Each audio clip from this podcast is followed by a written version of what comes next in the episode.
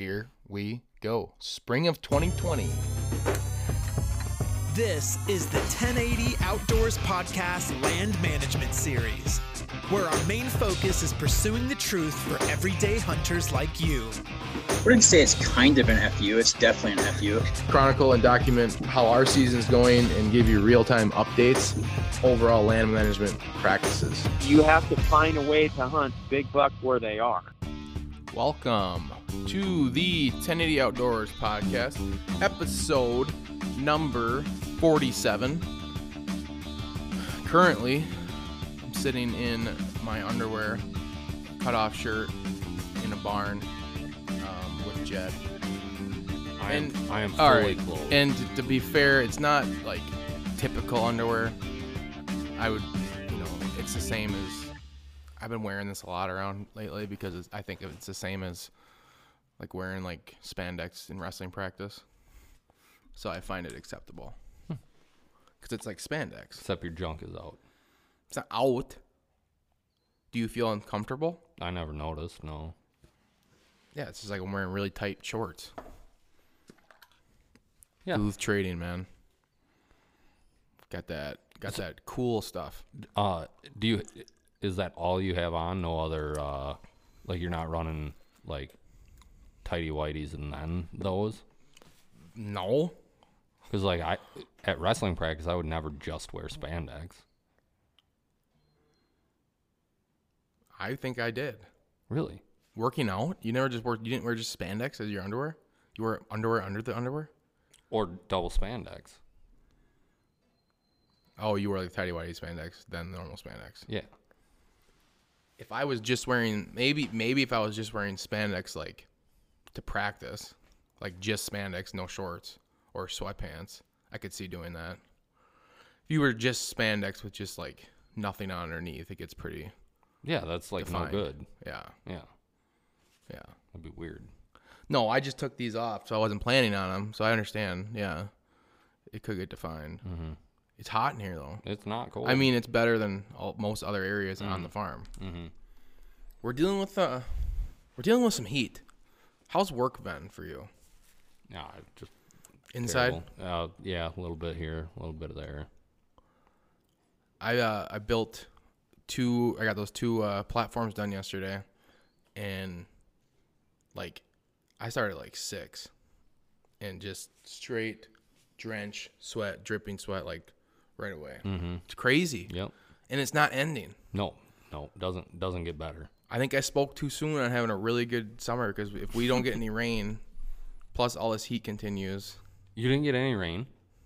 well, we got a little bit. Like, I think my thing read like 0.05 tenths of an inch or something.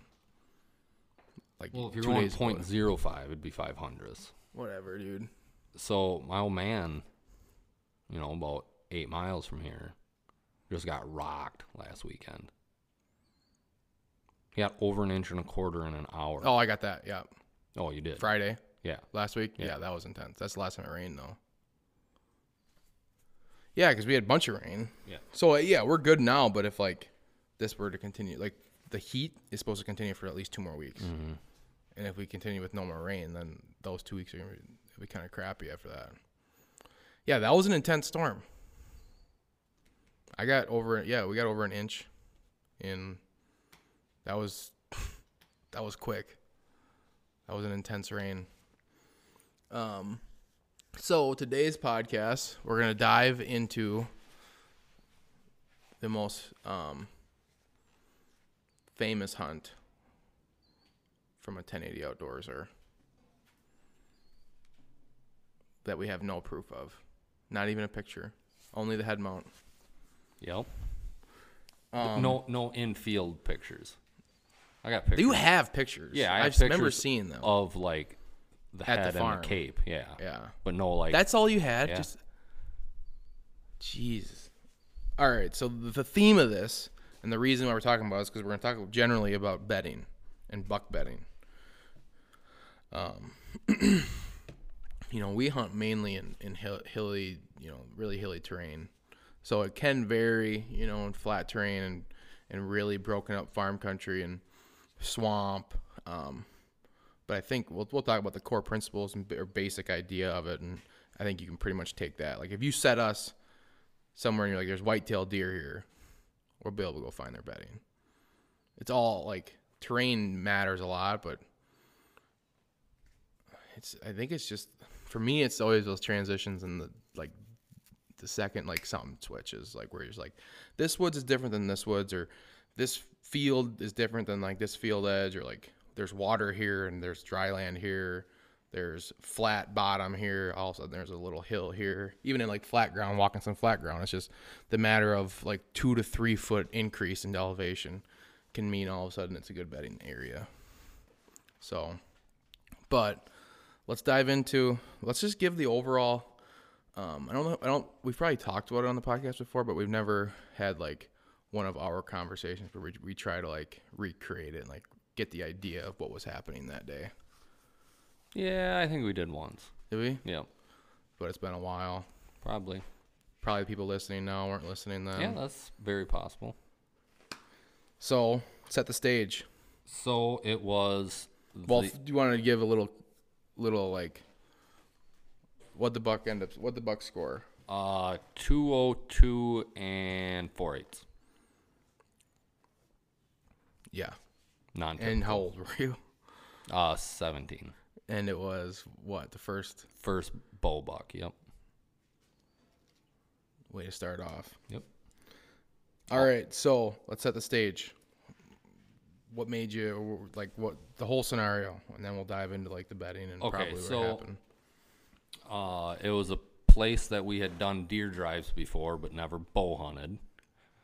Um, so we knew that there was big bucks in the area. We're gonna pull it up on the map. I, I got it. oh, you got it on your map? Yep. Pull up on my map. Okay. Mark the Yep. tree stand location. Um, so where was I? So we'd um gun hunted it, never bow hunted. Um, so the first time, it, this was the first time we'd ever hunted it. Very first sit. um, Going in there because you had heard there's a giant buck in there, huh? well, no, I mean like of the times that we've, you know, that we had done drives, like I knew that the biggest bucks always came out of this little area. Oh, really? Yeah. Oh, okay. I didn't know that. Yep. Um, and it it was But because of like the area, it's was was there a lot of people that knew about this buck? I believe so. Yes. I thought because of the area that there was possibly like there's a chance of like not many people knowing about it, but No. Um. Well, at least the immediate neighbors knew about yeah. it. Yeah. Um. That much I do know. Did they have any like crazy history with it? No, just that it. Like I don't think they had like years of history with it. Um. But they had seen it that year, that all summer and whatnot. Okay. Um, So we got we got a 17 year old kid yep. who has never killed a buck with a bow. Him and you and your cousin get permission Yep. to yep go ahead and bow hunt this if you want to. and then uh, so so we go in there we kind of knew we knew the general layout of the of the woods um, and we knew that we that one of us would be hunting it in the afternoon so we wanted to make it as uh, least least intrusive as possible You guys had was was someone like helping you during this? You guys just no that was just like you guys had some good knowledge going into yep. it. We we read a lot of uh, fur fishing game, outdoor God, life. those magazines, outdoor and what is it, outdoor and outdoor hunting or something, or Uh, was it just the outdoor magazine? God, they were. They- I go to the library and just get stuck in them for hours. Yep, they used to be great. Uh, anyways, so we set up on a convergence of logging roads. We had like we were like, well, we know that we can get to like where these ridge roads meet. Quiet, like church mouse quiet. Mm-hmm. So we're like, let's start there. So we Did walk. you come in from the east? yeah. Yes. Okay. I mean, like, I don't know why we have to be at all like covert about it. We walked right up that that like ski run, that back ski run. Okay. Uh, Yeah, so he. Yeah, that's. just parked parked in the parking. Oh, we can lot. be as converted about it. I don't give a fuck. I don't either. Parked in the parking lot, walked like past the chalet on the north side of it, just heading east, and then up between like My God, you could see the chalet from there. yeah. I don't think I've ever looked on the map on where you killed it at. Oh yeah. Wow. Um. Basically, like walked right up underneath the chairlift. Um, and then you can see like where that logging road comes up. You can see the logging road. Mm-hmm. Um, I I mean, what is that? Twenty yards in, twenty five yards in. Yeah, I'm not very. So to set the stage a little bit, because this is a, a similar area, and this is exactly the area I would expect. Like, we're gonna look at the historical weather here, but um, so picture like a a, a pretty good size like point. It's tough because people use their own verbiage on land I would features. I would How call this a tertiary point.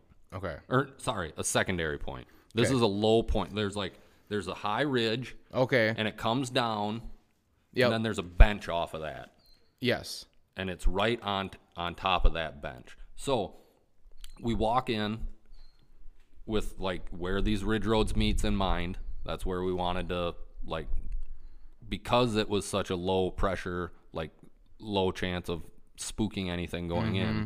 That's where we wanted to be. We walked in, looked around. There was like five rubs along that along that logging road and a giant scrape where they came together. And it's like, well, I don't know how much better sign we can set on than this. Looks good. There's the tree. yep. Um, What's the date we got? I'm gonna pull up the weather. I'm pretty. October 27th. I'm pretty sure it's the 27th, 2007. The fuck, dude? You? I thought you had that shit memorized. Well, see, I, sometimes I think it's the 25th. Sometimes I think it's the 28th. I think the I know it was a uh, Friday night, so I guess 2000 Friday night. yeah, it was 2007. 13 years ago. I still remember Jed pulling into my my parents' driveway because I was a freshman in high school, and showing me it. Yep. Oh, jeez. I got all the way back into the 80s. I don't want to go that far. So to explain, because I think the most difficult thing for people to understand when when we're talking about like land features and stuff is like to to picture it. Yep. So if you had to like, okay, so picture your the way that your like from your ear runs down to your shoulder blade, and then your shoulder comes off to your elbow. If you were to put your elbow straight and run like another like hill similar to what your shoulder is, that's kind of what you're we're on right here. So your shoulder is like the high hillside, and then it runs down. And think about your elbow being another like secondary ridge So your forearm is. your forearm. Yep. And then your forearm runs out, and if you bend your hand down, there's the rest of the hill, and it goes down to like bottom ag land. Yep. So that point is directly north facing, and it has like I I like the the reason why I like that point so much is because it has, um, it's a it's a what's a good word for this? It's like a 180 pointer. I don't know because you can you can technically face north, east, and west all on all on one point, all on one ridge. You know, some some ridges are. It's nice because it's a it's a smaller one that comes to the point, wraps around. And you can you can face three directions. Yep. These are the type of things that bucks are. I find a lot of buck beds on. So it was, it was 26th. That can't be right. Was it a Saturday night? Dude, I don't No, it I- was Friday. Or was it Thursday night? It might have been Thursday. It was it was either the 25th or the 26th. okay, now you're saying 25th or 26th? Yeah. Not 27th? No, definitely not the 27th. All right, well, 25th, we had high of 56, lower 33. Your pressure was 29.6. Wind. Dropping through the what day. was the wind? Wind was minimal. It's Okay, saying east. That that was what day? That this is the 25th. I'm looking No, at. so not that day. Okay, what wind are you looking for? Like hard west wind. Hard west wind. Mm-hmm. Yeah, and we got a we got a pretty good west northwest northwest six to ten miles an hour on the twenty sixth. So it's the 27th. Maybe it was on Saturday. Yeah, because I almost want to say that you came on a Sunday night before we are going back to school the next day for some reason. Well, that could be because I because the next day I you a- came by or something. I did a I'm lot- sure you did a lap. I did a lot of laps that weekend. Hard north northwest wind at 16 miles an hour. On Saturday. Mm-hmm. That's okay. So it was the 27th. So during the day you had a hard wind and it, and it calmed down at night. Yeah. But you got a northwest wind, Yep. gusts heavy, and Yep. you have pressure going from 29.4 rising through to 29.6 through the day. Okay. 29.7. So a pretty good rise in pressure. Yep. We're also, I mean, it's kind of cool how we just looked at the two days prior because this is, Are you on Weather Underground? yeah. Yeah, great historical weather app. I mean, the high was Site. 55, but Was what? 55. Yeah. But it was definitely like I a remember it change. being warm. Yeah, and that wind has changed probably. Like the Mm-hmm. wind probably got him up on his feet because it goes from being like, it goes Well, from being I think I think my grunting got him up on his feet. okay. Let's go into the rest of the story then. Okay, so we get in, or I get in, uh, early, because that was before daylight savings. It was like three o'clock. I remember that. By, and my whole objective was, it's uh, it's windy, so I got cover. The first time the wind dies down, and I think I can project sound, I'm hitting the grunt tube. Because I feel like he's close. So the wind died down, hit the grunt, was standing at the ready, you know, for like what felt like forever, but to a 17 year old, I'm sure it was like five and a half to seven and a half minutes. And then I'm like, all right, well, nothing's happening here. So I sit down, and then I look out the point, which was to my right, and I look back to where the ridge road come up from the bottom, and he's standing right there, 17 yards. So where do you think he came from? I think he came from just to the south of that ridge road. Is this the Ridge Road? Runs ju- you're just the north of it on this spot. Yeah, and then so if you, there's like there's one that follows the spine of the ridge Yeah, I can see it. to the Yep. sou- or to the north, and he's on that. and he well he came. So did I say to the north? No. You he- said to the south. yeah, he was to the south because there's also one that runs So he kind of came from behind, like yes, going back up, like towards like the. the higher point. That makes a lot of sense. It'd be. I wish. you- I wish we knew what your wind was doing down there because I'm sure like a northwest wind. It was a West? northwest wind. Really? It was. I bet he's bedded on that. See that little like rat back? Mm-hmm. He'd have everything right there. Right. So there he's standing at 17 yards and turned to look back where he came from. And that's when I stood and drew. And he was already quartering away from me. So I just aimed and shot, all in the matter of probably four seconds. Which is probably the only reason that he's on my wall now and not Yeah, you didn't get you didn't get to look at him. no, I had no clue. Like, it was already in my head that I was shooting anything with horns. You Yeah. know, like I'd never killed a buck. So with the wind blowing northwest, did you ever think like, damn, it's almost like at him right now?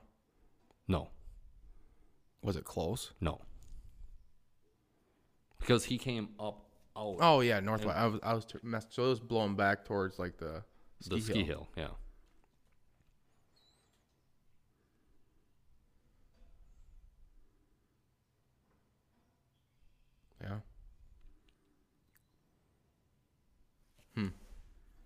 That's an interesting little knob there, though. Like, there's so Mm-hmm. many different directions they could. Yeah, and I mean, he could have been bedded to the north of me and swung down and around. You know, Yeah.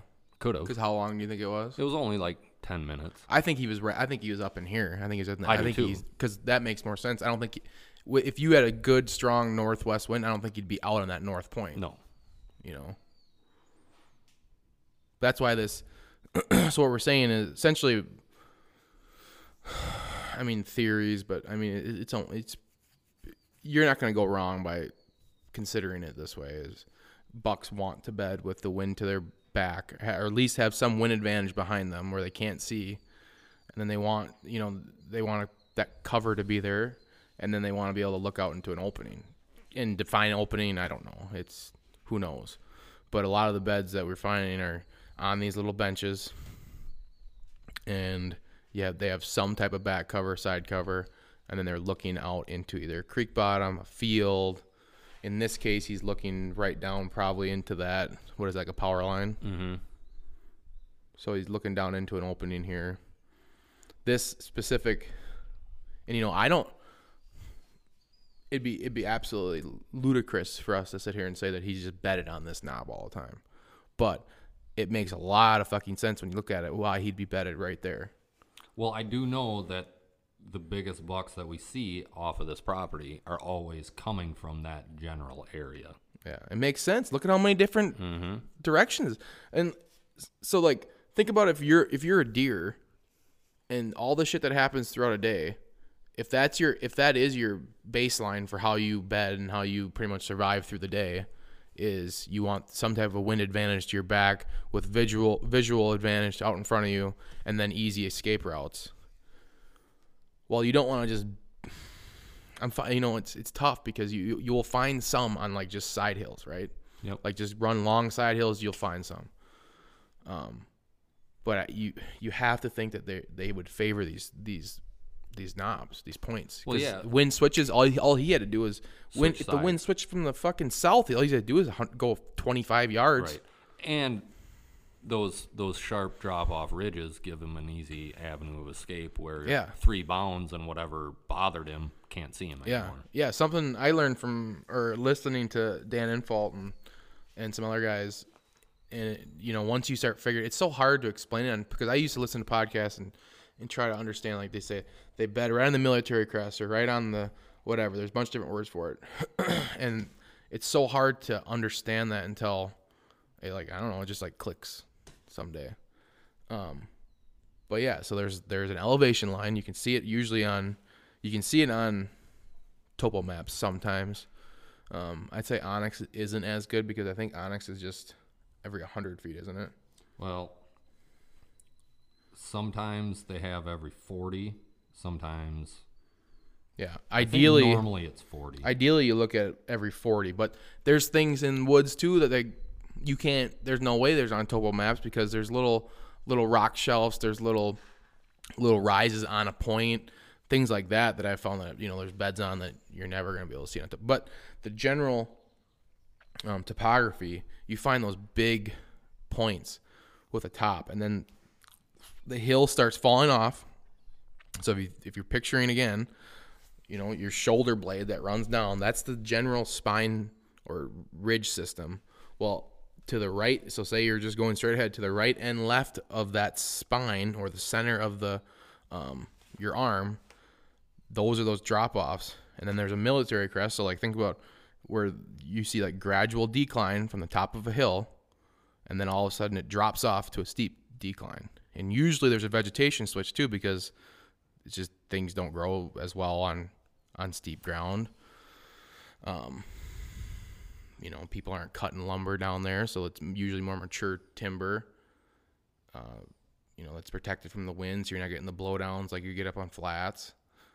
So usually it's more open, and that's why you can usually look down and see a bottom.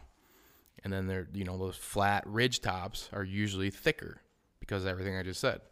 Blowdowns, people are cutting there. Natural things happen to these ridge tops more than they happen down on the bottoms, in my opinion. But that's just part of it. I think it just adds to it. I think, I mean, if if you were an animal and you had to go pick a place to live out in the woods, you'd do the same thing. It makes the most sense. If you, especially if you had the smell that they had. We probably wouldn't. We'd probably climb up in a tree. Tree or cave, Yeah. depending on what kind of. Uh, Which I'm not. I'm not. I'll honestly, after watching what mule deer did, I, I think you can relate some of that to whitetail the way they bed. I think there's I think whitetails are bedding like that here. We, we would never see it though. You'd have to go find it. Yeah, Those little fair. those little cut in caves yeah. in hillsides. Yep. There's no reason why one wouldn't bed there. Well, I th- see now. I don't think that they would bed like that if it wasn't f- out of necessity for shade. Man, I think I think they would I think they would bed there just because it's they're they they feel untouchable. Because anything coming over top of them, they're gonna hear like nothing just comes drops down like like Batman isn't coming out of the sky and like dropping down. I think they feel safer where they can see, though.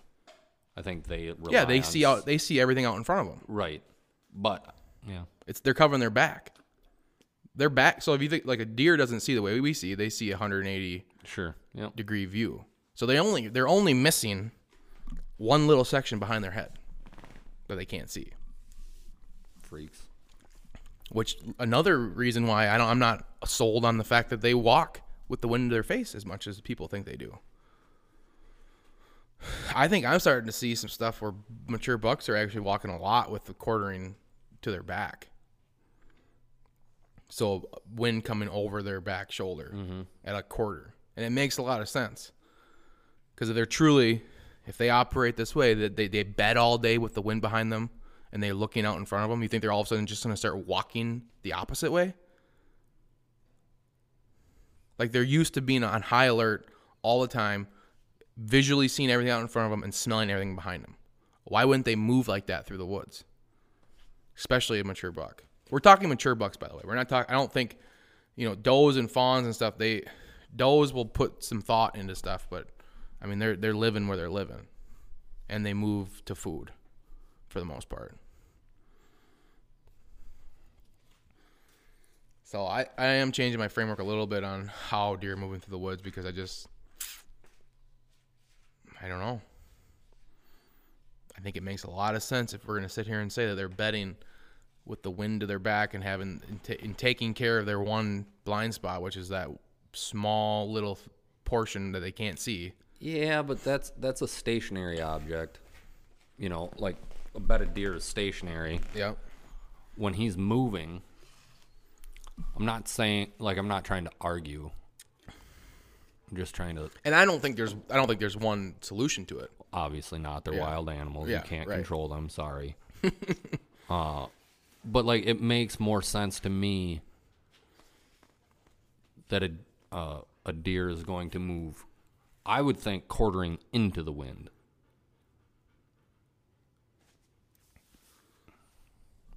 It makes more sense to me too.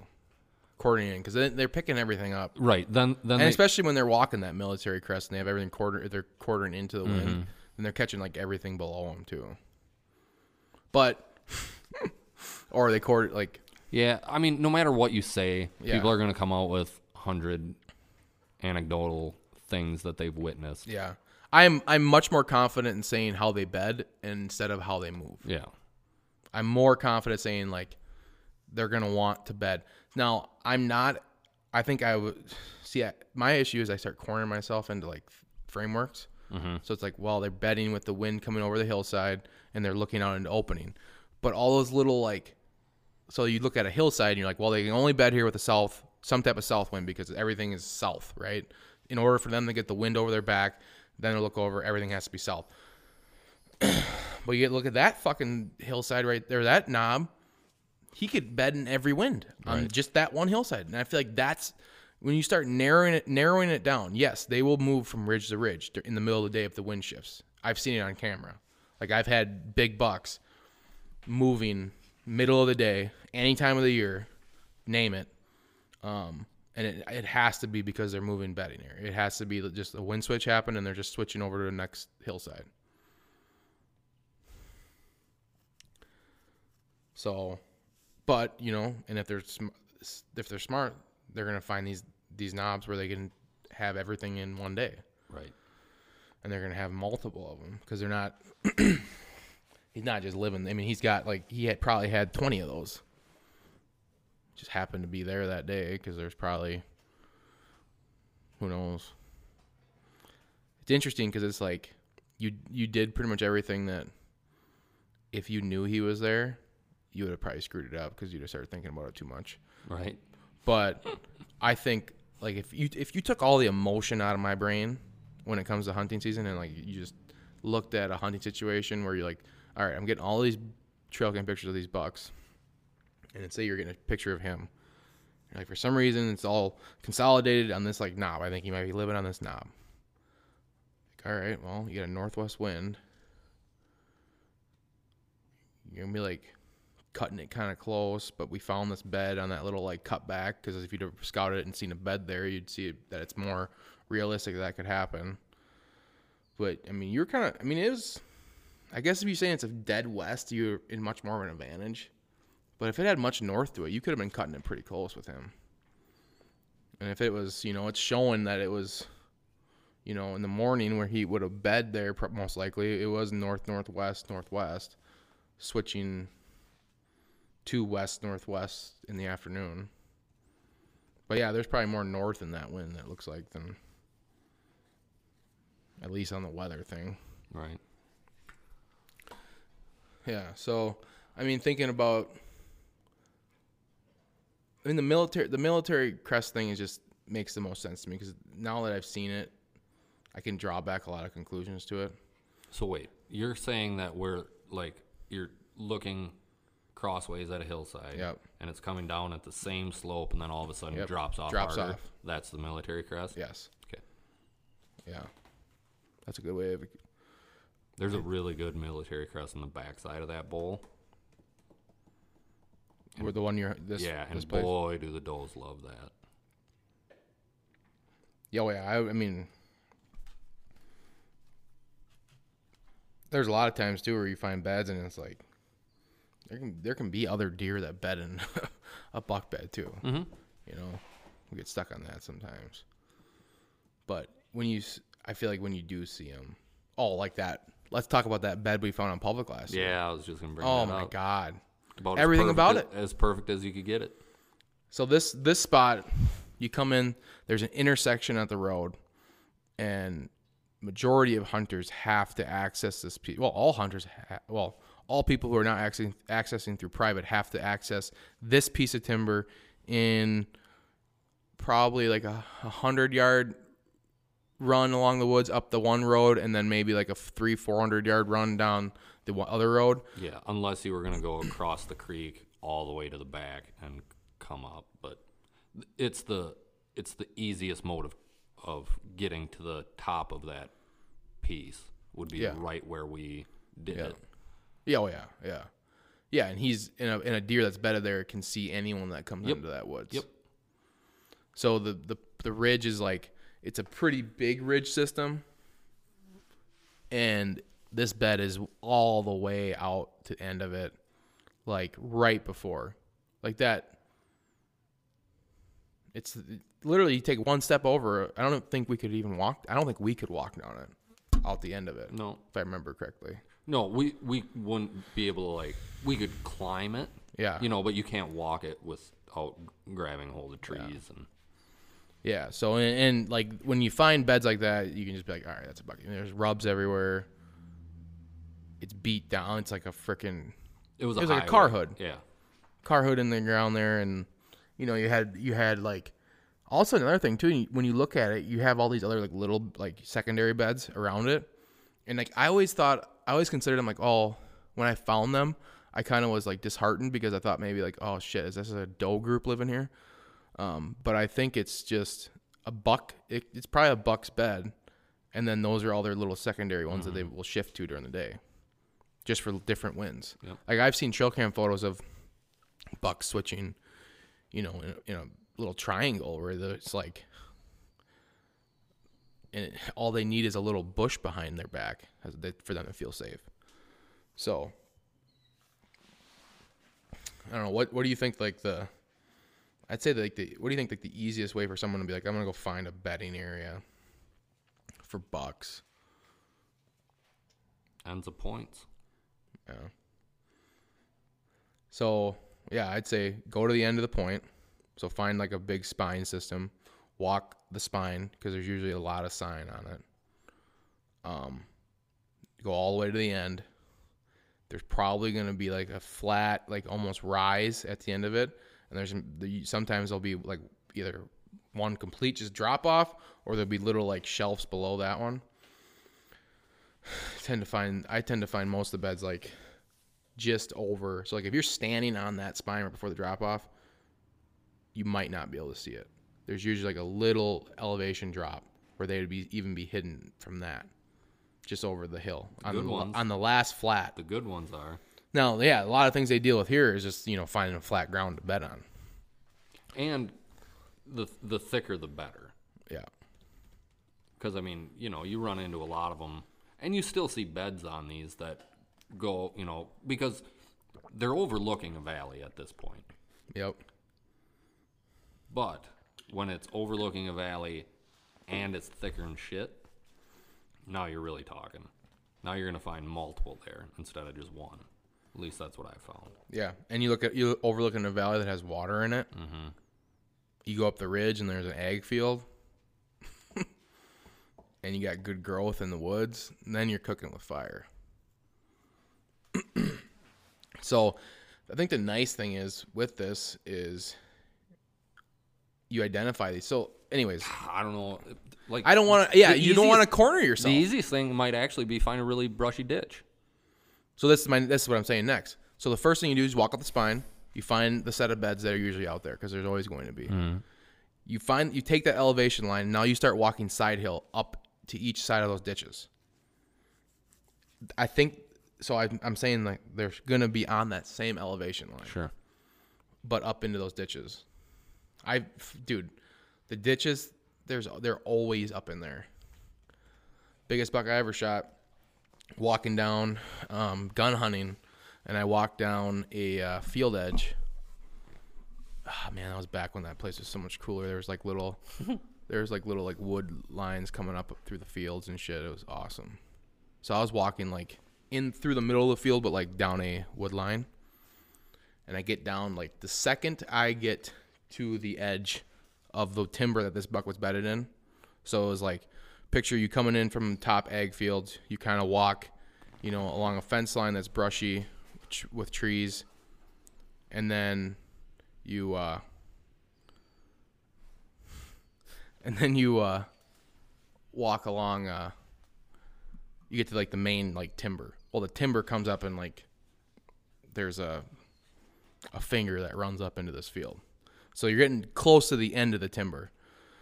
So you have a ton of transitions around you. You have cornfield, you know, ditch with water in it at some point, plus, you know, tons of these little fingers that run around. The second I touch foot in that woods, this buck jumps. So he's obviously watching me come in the whole time. And he's just bedded on the other hillside, right on the ditch, watching the whole opposite hillside ditch. And he can see all the way down through the bottom. Perfect. I mean, it wasn't perfect for him because I had a gun in my hand and made a crazy shot, but yeah, those type of things make a lot of sense. So, if you want to find buck bedding and you have property, look at the property, look at a look at an aerial map, pinpoint all all the spines and ridges that run on that aerial map. Um, so if you were to look at say like a 500 piece of public, 500 acre piece of public, that's daunting to be like I'm gonna go comb through all this. I would personally, especially if time is of essence, eliminate all the bottom, the whole bottom. I'd start at the top. I'd walk down one spine. I'd start finding the sign and the bedding, and then I'd start walking that elevation line. Would you do anything different? Just because I don't personally see, Yeah, I mean, I don't personally see the sign in the bottoms, the bedding in the bottoms. no, that's fair. It it's pretty.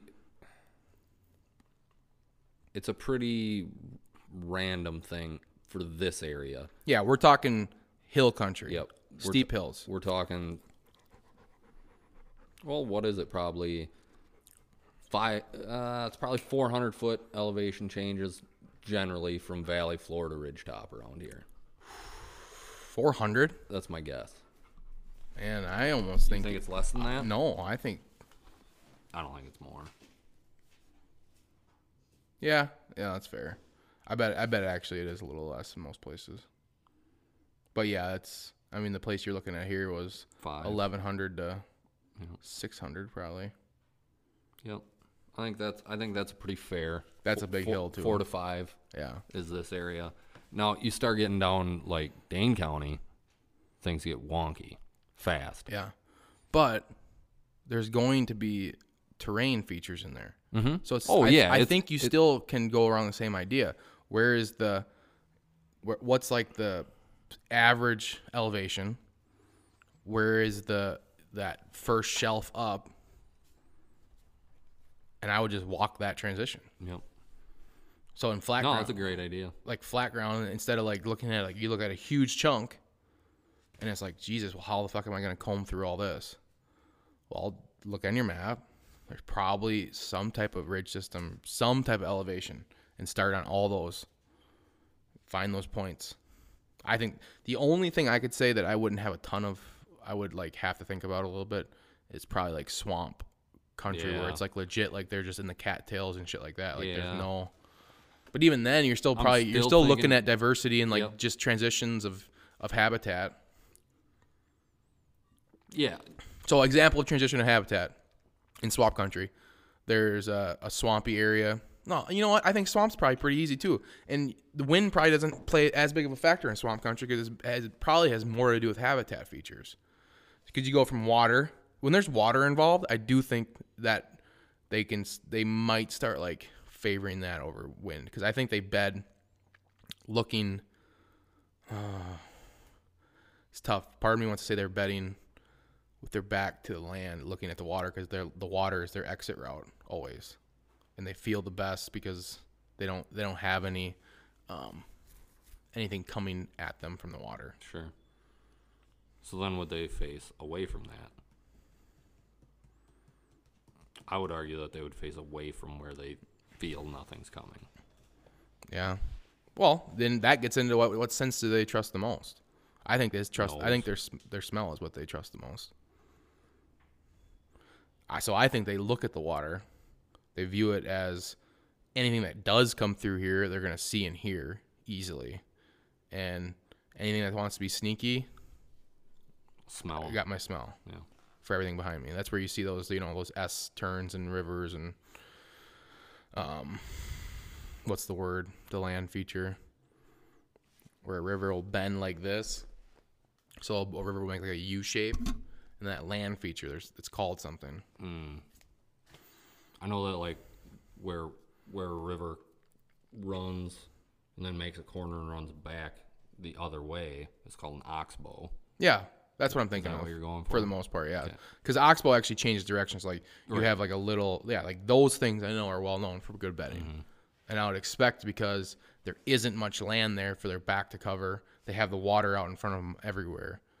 You know, like oxbow, you think about, it, there's a pinch probably that comes into that, Mm-hmm. like bow, whatever. Um, you know, and, and you know, you go in Dane County, so like flat ground transitions. And I mean, those those ones. That's when you're getting into fence lines. You're getting into just timber, looking out into fields. I think open country, they're bedding more back to the timber, looking out. They want to look out into an ag field. Where it's just they're surrounded by ag fields. I think they want to look out into at least an ag field, which makes accessing has to be difficult there.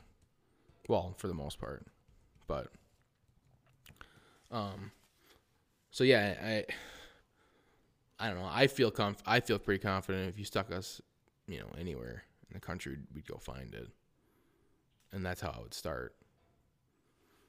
Well, you're going to be doing that in Wyoming this year. Yeah, if we think about Wyoming, like thinking about how we did, I mean, we did a little scouting this year or last year, I'm saying, and you know that's psh, that's different country because the elevation changes in that like so that obviously all the whitetail are down in the river bottom where there's actual vegetation and habitat. Actual vegetation. Yeah.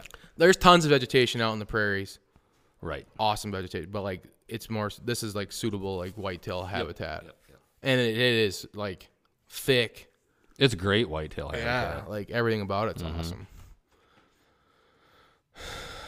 But see, that would be an area where like I think I almost have to ignore those hills, those like steep faces.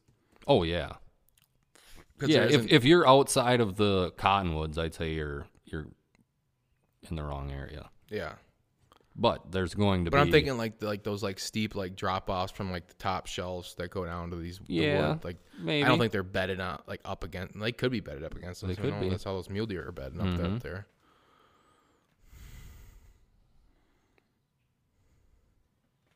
Yeah, that, I mean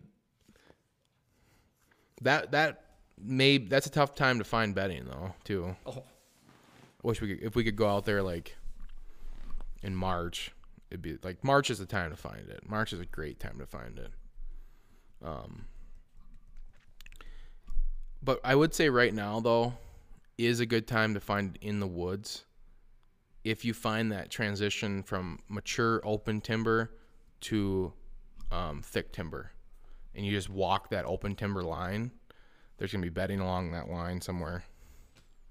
Um, and there's going to be pretty clear sign going into and coming out of the thick stuff where they're bedding. Yeah, I know a lot of people talk about how like rub lines are usually like when you find a rub line down in like a bedding area like that, it's usually gonna point you towards um, where they're headed to feed. So they're walking, you know, from their bed out to feed in the afternoon. Supposedly that's where they make a lot of their rubs, but there's a lot. I mean, obviously those rub lines they have a direction of travel some way. Uh, now to distinguish them between, you know, bedding line or, you know, just nighttime rub line. Yeah, you gotta play that by ear, but That'll be a different podcast. that'll be a different podcast. Um, anything else with bedding? I think it's uh, it's important because once you start think about once you start thinking about it changes the way you hunt. So when you start thinking about what a how is a buck gonna bed in this timber or in this land feature, and why would he bed here? And then am I hunting it with the like a wind that is beneficial, somewhat beneficial to him, and somewhat beneficial to me? You're yeah, cutting that if, line. You, if you're putting it all in your favor, odds are you're wasting your time. Not not wasting your time, but to to toe the line. That's why we started hunting. That's why we started hunting with the wind going over into the valleys here.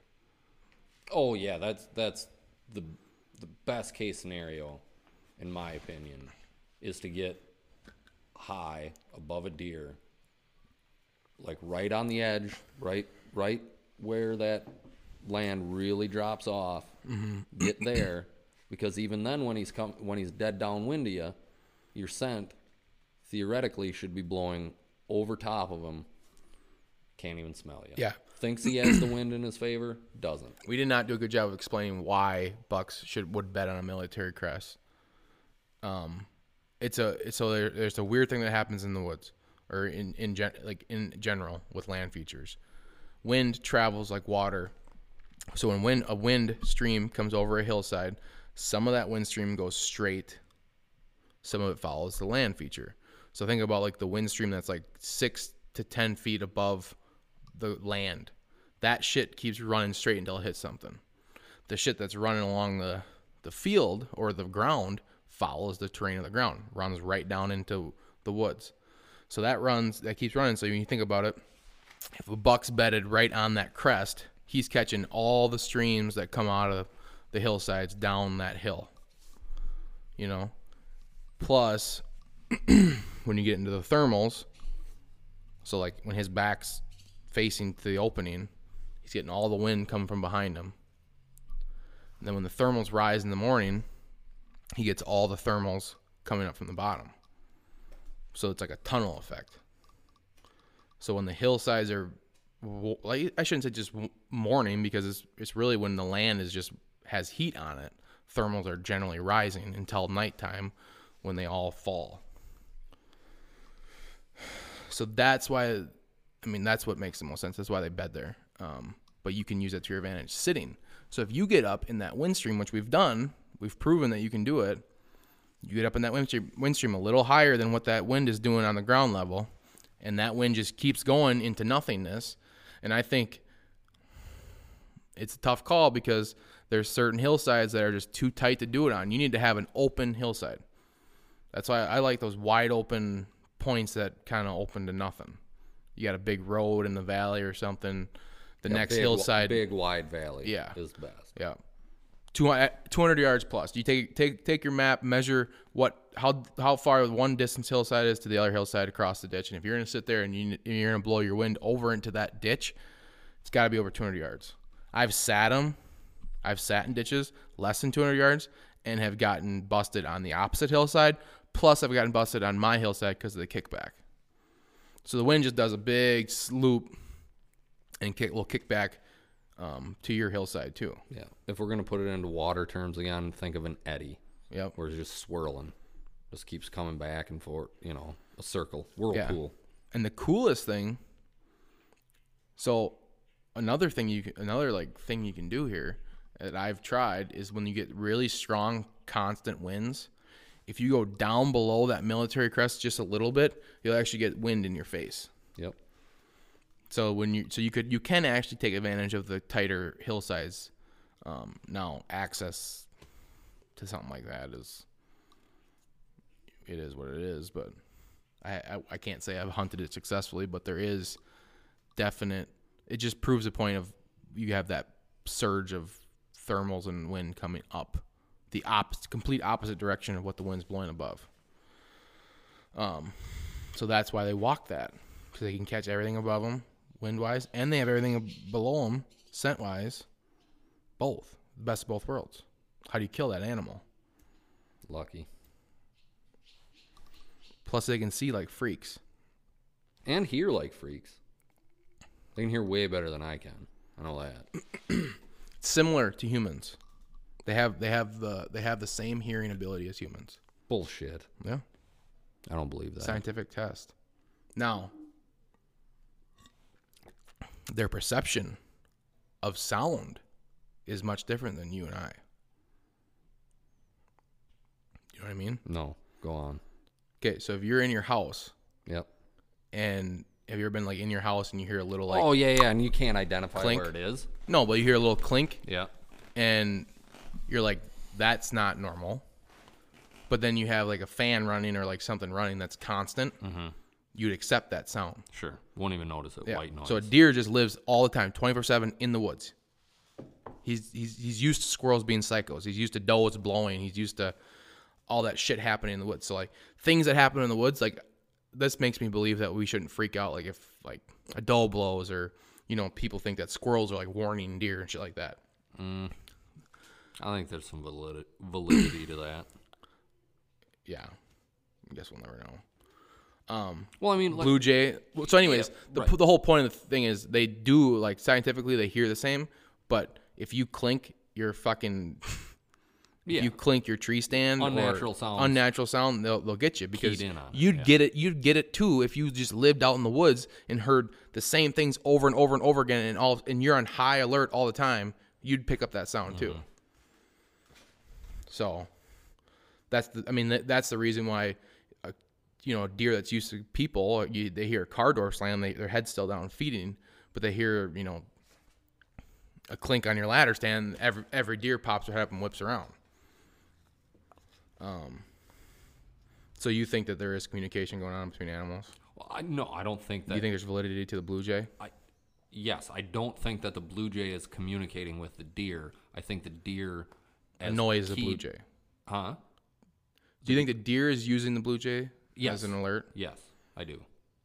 have you had an experience where a blue jay has given you a heads up on a deer coming i think i have Deer, no. Predators, yes. I would say squirrels for sure. I have Mm-hmm. have given deer up before I've seen them, Sure. and that's that's a hunter. That's that's us being used to being in the woods and hearing things and, and right. realizing. Which it's is, just like which it, is why I think that there's no way that a deer doesn't pick up on the same thing.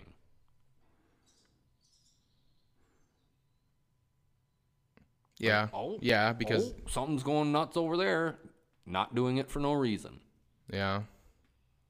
How they process that and how they what they determine how, how they determine to use that I don't know. Yeah, because they've they've seen they've heard something go crazy and they've seen stuff run through like right afterwards Right. mo- many times. Right. I know Just that like I've had have. deer deer blowing and running spook turkeys. Yeah, but if you think about it from a deer perspective, if squirrels are going crazy with every deer that's just walking through the woods or shit like that, they could come to accept it. They could. Could. Yeah, it's in, yeah, it's interesting. Now we got off track with bedding. No. Happens. So, um, yeah, I got yeah that the Wyoming thing is a good little segue. Um, planning on getting out to Wyoming and trying to get a whitetail. When am I gonna figure out if I drew that or not? I know, soon. So whitetail hunting in Wyoming.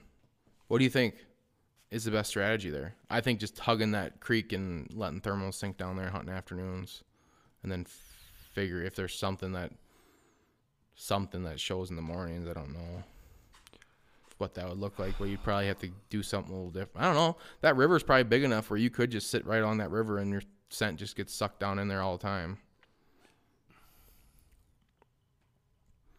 Yeah, I don't. It's gonna. I, I think I would start as close to the to the main road as I can. That's wrong as far as the predominant wind.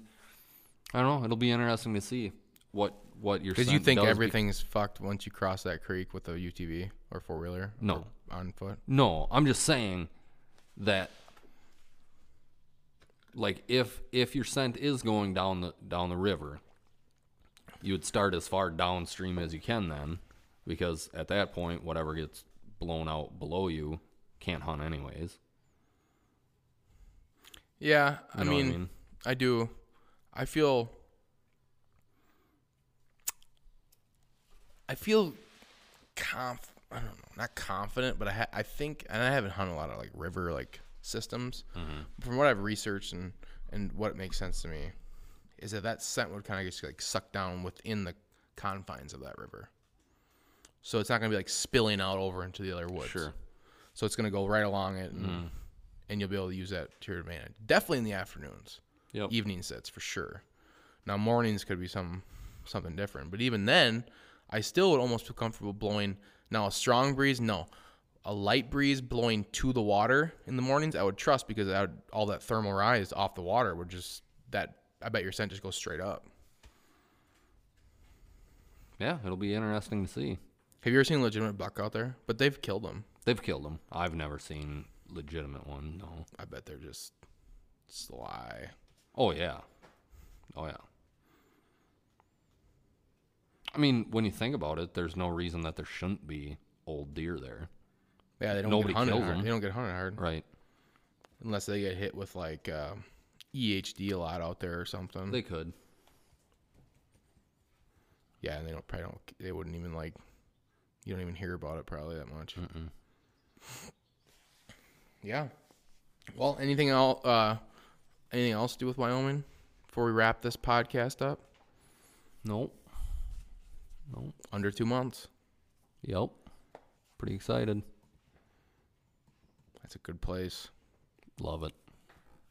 Next week we'll uh, do the normal shenanigans with Weston. Weston had to dip out of this podcast early because uh, he had to be a father. We respect that. so, thanks for listening. Like, subscribe, and stay cool. Thanks, everyone.